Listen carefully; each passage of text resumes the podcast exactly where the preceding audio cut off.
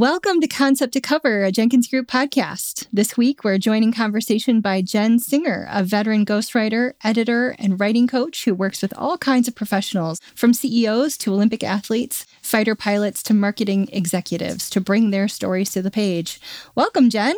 It's good to talk to you, Leah. Wonderful. Well, tell us a little bit about yourself and how you came to be an expert in book ghostwriting. I think, well, I became a ghostwriter the way most ghostwriters become ghostwriters, and that is by accident. I swear that's what happens. We are doing other kinds of writing, and then somebody we're working with needs a book and thinks, well, you should give it a try. And that's exactly what happened to me. So about 10 years ago, I uh, wrote an article for Next Avenue magazine about an ex-con who was using this particular kind of therapy to get healthy mentally. And I wrote the piece and then he said, you know, I have this book I've been trying to write, and he's not a writer, he's in construction. And I took what he had and just revamped it completely and kind of taught myself how to become, you know, a book doctor and the developmental editor at the same time. Now, I had already been a writer for decades at the time. So some of it translates, but I fell into it, is the answer, Leah. Honestly, I have never spoken to a ghostwriter who had any other response other than that. So you're in good company. I knew it. Everybody said it just happened that way. I sort of fell into it. I was talking to someone and, and they said I should do it, and I did. And now that's what I am. So definitely yeah, not, not an uncommon occurrence. Uh, it's not something you go to school for. It's certainly not something you come out at 22 and start doing generally speaking but you know your experience writing other kinds of things inform this. And then of course being a lifelong reader and understanding books certainly helps. So what kind of books do you like to write? Do you have a niche or a genre that you actively work in? My favorite types of books to write for other people are more or less i'll call them personal growth books by somebody who has done something amazing or had something happen to them that was amazing or bad. And they took life lessons out of that that they want to teach other people. For instance, I'm doing that right now for a fighter pilot. You know, how, how cool is that to be a fighter pilot and to learn things in the cockpit that apply to life?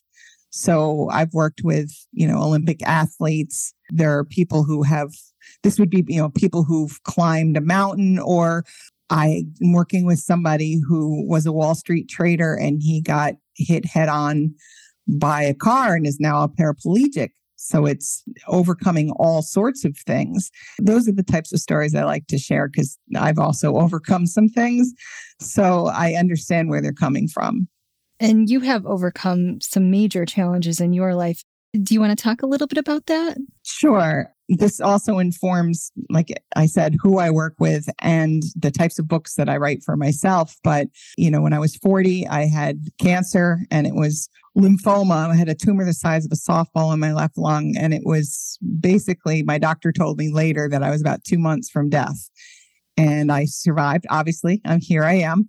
And then in 2020, I got COVID. I was one of the OG COVID, like February 2020 and it i guess triggered something in my heart i was already more likely to get heart failure because of the cancer treatments but the way i put it is chemo and radiation filled the barn full of dynamite and covid lit the match so now i have heart failure and a pacemaker so i've like you've said i've been through some things but again still here and I think that also helps give you credibility when you're talking to an author who has overcome their own odds and they say, This person understands me and they understand where I'm coming from. And I think they feel more comfortable with you knowing that you've had your own struggles. Yeah, that's for sure because I can meet them on a different level of understanding. I may not have been through the exact same thing they've been through, but to go through that kind of near death adversity gives me a perspective that other ghosts might not have. So these particular types of authors feel comfortable with me.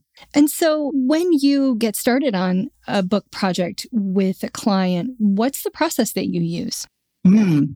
So whether I'm writing the book or a book proposal, I have the same process at the beginning, and that is to come out with three pieces of content that I call the content essentials. It's a one page overview, a one paragraph almost a book jacket description. It's a pared down version of that overview. And then a one line, like a Netflix log line that describes the book. I wouldn't even call it an elevator speech. It's extremely short, almost the big idea of the book. Once we can get the book down to those three things, then everything else can come out of that. And I spend about a month with my authors doing that on Zoom every week, crafting this type of message to make sure we know the bookshelf that it belongs on, who the reader is, what the competition is, all things that you need for a book proposal. But even for self pubbers, I do the same thing because you need to have this information in order to write the book. Right. And I think that brings focus to a client too, because sometimes when they start out, their ideas are very wide and they don't understand that they need to narrow it down. And by narrowing it down, it actually opens up the door to a better organization for the book and a better, really, how is this going to proceed? How are we going to make the argument? How are we going to prove our point? It opens that door to just a better organization, a better flow. And I like that you use the word argument because Marion Roach Smith uses that for memoir. She thinks it should have an argument.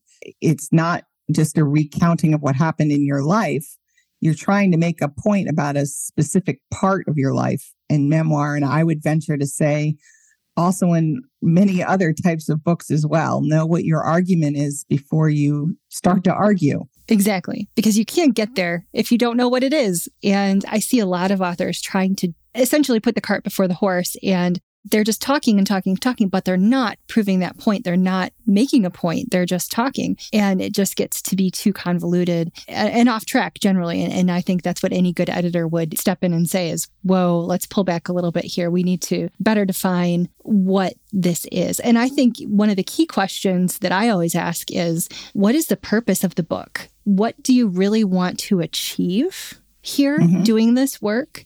And then we work backwards from that point in saying, you know, I want to achieve this. I need to tell people about this thing that happened to me and how they can make sure that it doesn't happen to them, or this is what to do if it does happen to them. Okay, great. Let's work backwards from there. Um, because otherwise, it just gets to be too much of then this happened, then this happened, then this happened. Exactly. And I think when people are subject matter experts, they know so much they feel like, oh, I have to tell them this and I have to tell them this and I have to tell them this, which might be true at some point in the book, but that's not the focus of it. It is to explain some bigger message that you need to get across. And so that's why I spend so much time just on that part before I even start writing. Yeah, I think having a good path forward is the key to success, really, in in working with a client and working on a ghostwriting project. Because if everybody doesn't agree on the path forward, then we're all just kind of wandering around, going, "Okay, well, what do we talk about next?" yeah, and you know, I always ask them. They have to answer these three questions: Is why this? Why you? Why now? So, why this book? Why are you the author for this book? And why does this book need to come out now? And some clients will be heavy in two of the three and not have the third, which can be a problem. And some may just have one, in which case they might not be ready to write a book. But if you have all three and can answer that well, you've got a good shot. And so, do you ever have people that can't do it and they say, oh, well, geez, maybe I'm not ready for this? And do they then walk away or do they walk away briefly and figure it out and then come right back? Or do they just disappear forever and say, oh, never mind, maybe I wasn't meant to do this? So that's where I start my, you know, initial call before we even sign on. If they can't answer that when we meet in the first half an hour, then they're not going to work with me.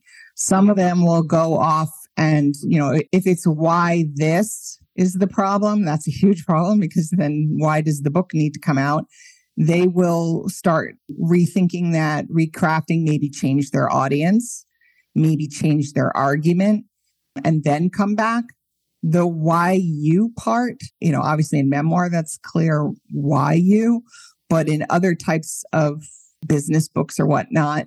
Why you? Why not Adam Grant? You know, if you can't answer that and also you don't have a platform that matches that, then sometimes they go off and build up their platform or start speaking. So they make the why you part stronger. The why now, sometimes there are evergreen books that can be done anytime, but you've got to find media hooks for it.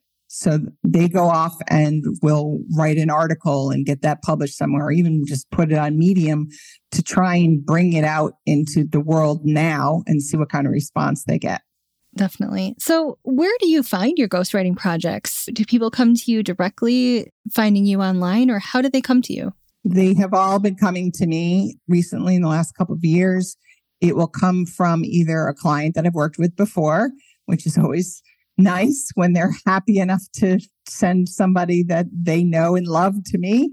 Thank you. Sometimes it comes from other writers who don't do books and know that I can ghostwrite or I can book coach or I can developmental edit for somebody because their jobs are not related to books. So they come that way.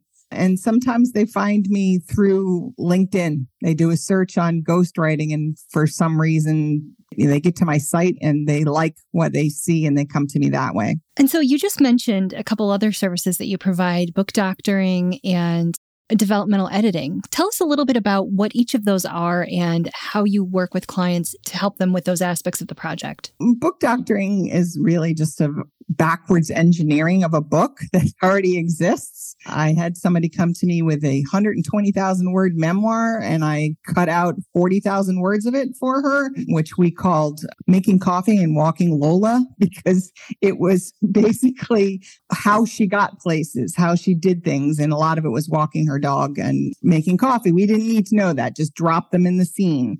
So I could teach her a little bit about that. And that's what book doctoring does. Developmental editing is the opposite of that when you start from the beginning and do a lot of those, what I just described with the content essentials, figuring out the overall big picture of the book, the chapter outline, and, you know, figuring out what goes where and when.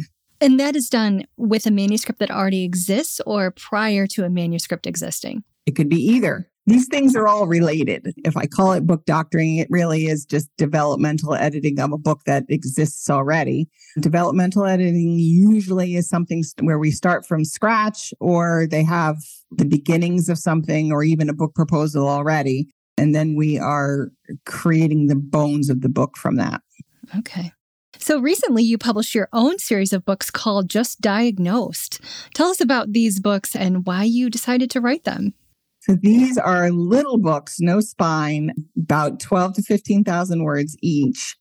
And they are created for newly diagnosed patients who go online to what we call Dr. Google and get terrified and confused and the reason I did this is because, you know, I, as I said, I got heart failure and I'm on heart failure groups on Facebook.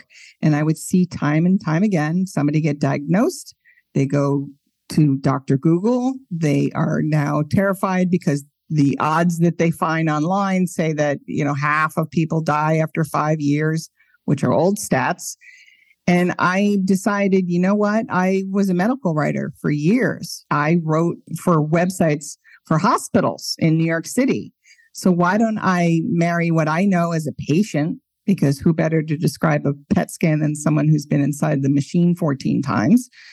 And what I know as a medical writer and put it into an accessible guide for patients. That was the idea. I started with the heart failure book. I have one on sarcoidosis. I'm working on one on lymphoma and leukemia. And then I have two flagship ones. One is how to be sick, because we're taught how to be healthy, but not how to be sick, and how to support someone who's sick, because people struggle with that all of the time. And I've seen people do it for me. I know the best of it all.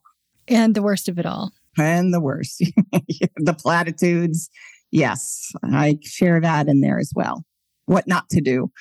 And what not to do is just as important as what to do. And when you're supporting people, probably even more so, because believe it or not, your words can actually make things worse. You know, I was getting a blood test and the phlebotomist said to me while I'm in the middle of chemo, non Hodgkin's, that's the bad cancer, right? My father had that. The cancer didn't kill him, the chemo did. That did not help me, but I've been writing about you for now 15 years. So thank you for the content. Exactly. This is what not to say to someone with that particular illness.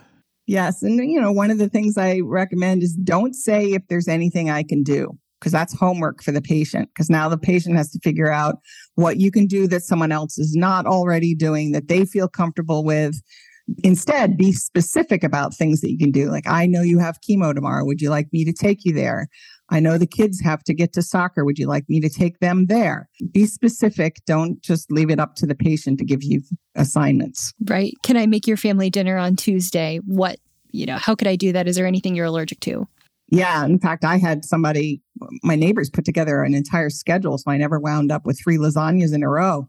Different neighbors were coming on different nights, and I had a schedule. I knew who was coming and I knew what food was coming. It was fantastic. That's amazing.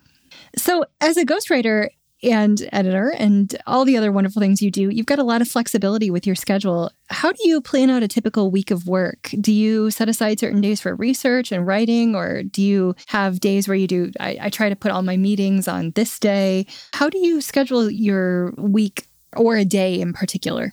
Well, if we are assuming that I haven't gone down what I call the chutes and ladders of heart failure, where I'm not feeling good, if we're assuming I'm feeling good, then I'm generally done with work by three. And I also start early, especially when I'm on steroids. I start really early. But the reason for that is I got so accustomed to working around my kids' schedules. They're now grown, by the way, that I just, I don't think I can work when I'm normally carpooling kids. exactly. Yeah, your so body I'm your done. body just naturally goes, "Nope, I'm not yes. available at this time." And so you make sure you're not working then. Yes. And the best part about the flexibility is that you can do that. I'm most creative in the morning. So that's when I get most writing done. I'll save all of the, you know, billing and things like that for when I know I'm at 2:30 when I'm starting to lose my sharpness, let's say. I don't do any Zoom calls on Fridays. I just decide to leave that either to writing or to going and sitting on a beach. I do live at the Jersey Shore because that fills me back up. I'll be reading books and come up with ideas. That's more of an idea day. Generally speaking, sometimes I do work on Fridays, sometimes I work on weekends. It just works out that way. But the flexibility, it helped me raise two kids. At first as a married mom, then as a single mom. And it helps me work around my health. There's some days I'm just not feeling it. And so I can work around, especially with books, because you have such long deadlines. It's really handy. Right. It's not a day to day sort of newspaper deadline where it has to be in by 3 p.m. You can definitely push things off till the next day and everything's going to be just fine. Yeah, and I find that I still wind up writing in the back of my head. I can't help myself. It never goes away, it never stops. It's true. What advice would you give to anyone who wants to become a ghostwriter? I mean, I'm sure that it's happened to you and it happens to me. You you come across somebody at a party and they go, "I think I could do that." Or young people call me often and say, "I really want to do this. How do I do this?" Is there some bit of advice you would give to someone who's looking to get into the profession? I'm actually doing that right now. So I was on a podcast called As Told To for Ghostwriters and this young man heard me on there, contacted me through my website and said, I'd like to become a ghostwriter. And maybe there's some way that I could do research for you or interviews so I could learn. And it turns, I Googled him, and it turns out this kid was a high school runner at the same time my son ran here in New Jersey. So they ran against each other. and I thought, well, let's give it a try. And so for the last couple of weeks, he's been doing that. He does some research for me. And then I set aside an hour each week where he picks my brain and asks me about the business. And I think that one of the ways in for somebody young like that is book proposals. So many writers hate doing book proposals. I like doing them because I'm a marketing nerd, but other people don't. And so if he could learn how to write a book proposal, which I'm teaching him how to do, and some people could teach themselves, get a hold of a book proposal and figure it out and ask other authors questions, ask agents questions, ask editors questions on what they're looking for, then that's a way in because you could help a writer write one and then that writer might not be available to write the book. And look at that. You know all about the book perhaps you should be the one to write it. And then it just happens. You stumble into it. That's how everyone gets into ghostwriting. You established that, Leah. So and I think, you know, obviously the other thing you're doing is you're helping him make connections in the industry. You know, he's learning, obviously he knows you, but now he's going to have more connections to agents and publishers and just working through you and developing those proposals. I, I just think we should have an apprentice program for young writers for everything. If you can take somebody on, if you got the time and the money to do it, do it because you're helping somebody else. And don't you wish somebody had done that for you? Exactly. And really, there isn't another path. I mean, there are courses you can take. Myself, I haven't heard of any that are far superior to what you're doing. You know, you're doing real hands on learning, and the courses that I've seen, I don't see them as being anything akin to what you've done here actual, real hands on learning experience. Yeah. Well, I like to teach, and he's a nice kid. I shouldn't call him a kid, but he's well, a nice anybody that's 22, 23, they're all they're all kids. We all feel like they're kids. it could have been my kid. He's the same age as them. So there you go. Well, thank you for joining us for this episode of Concept to Cover. Find out more about the show and our guests at Concept to Cover Podcast. And don't forget to subscribe so you don't miss an episode. Bye for now.